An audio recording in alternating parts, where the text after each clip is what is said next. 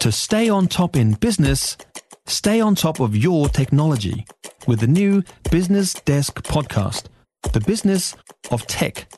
Listen on iHeartRadio or wherever you get your podcasts. Now, Rockit, Rockit Apples are launching in the south. The, the Apple company is on the hunt for land and, and growers in Canterbury and Nelson to plant 200 hectares in trees as part of its gro- growth plan. Rockit is expecting that it will ship more than 76 million apples this year, climbing up to 160 million next year. The commercial general manager, Tom Lane, is with us right now. Hey, Tom. How you going, Heather? Geez, it must be going gangbusters for you guys. Yeah, no, the uh, the business is taking off. It's pretty exciting. Why? Um, Not why is it exciting, that's obvious. Why is it taking off? I think uh, yeah, it's the uh, the vision that uh, Phil Alison had right in the beginning for a small snack size apple. There are a lot of people that said it would never work, but um, he saw the opportunity in, a, in an apple slightly slightly larger than a golf ball, um, perfect for kids' lunches, sweet, beautiful colour.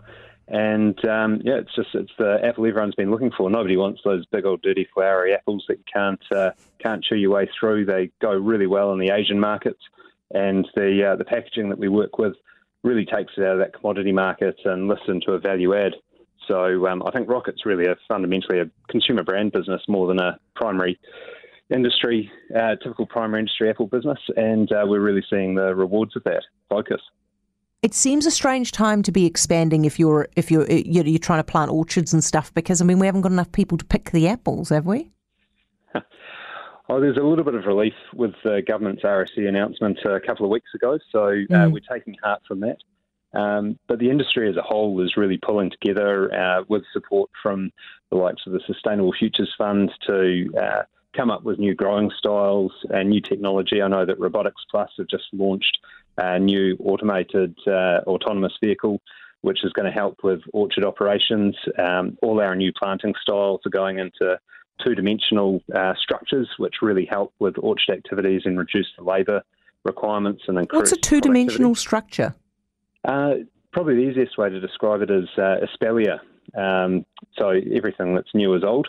Um, it's basically the tree grows up in a two-dimensional structure on a vertical plane, rather than growing up and out in three dimensions like the uh, a tree would. Are you telling me that you're, middle of a you're training your trees to just grow like like cutout trees?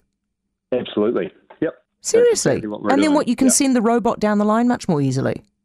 Um, certainly at this stage, it's easy to send a platform, so you can have your pickers rather than having to go up and down ladders. They're uh, standing on platforms that most of their way down, and they can just Yeah. pick and drop it into a bag. And uh, Tom, how do you get the but robots- how do you yeah. how do you force the tree to grow like that?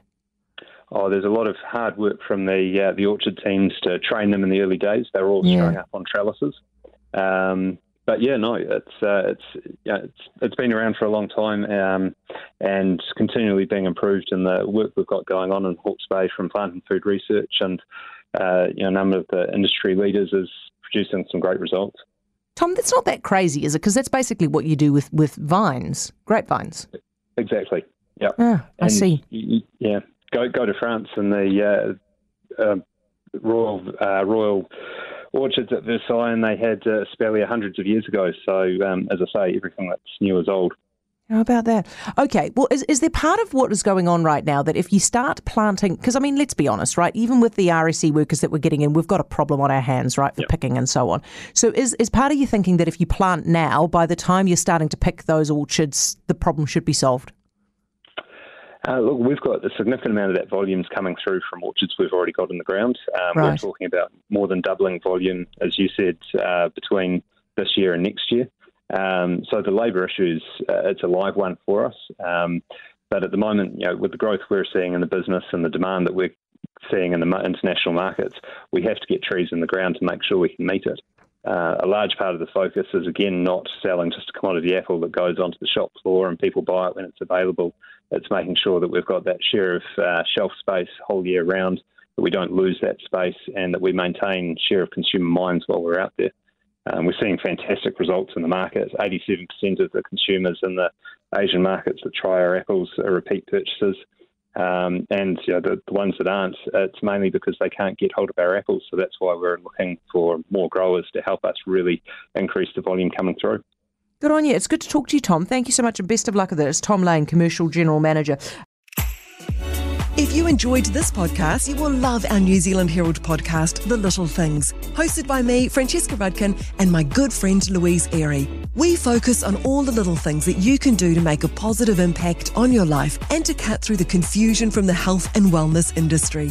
Join us every Saturday to hear from the experts for all the tips and advice you need. Just search The Little Things on iHeartRadio or wherever you get your podcasts.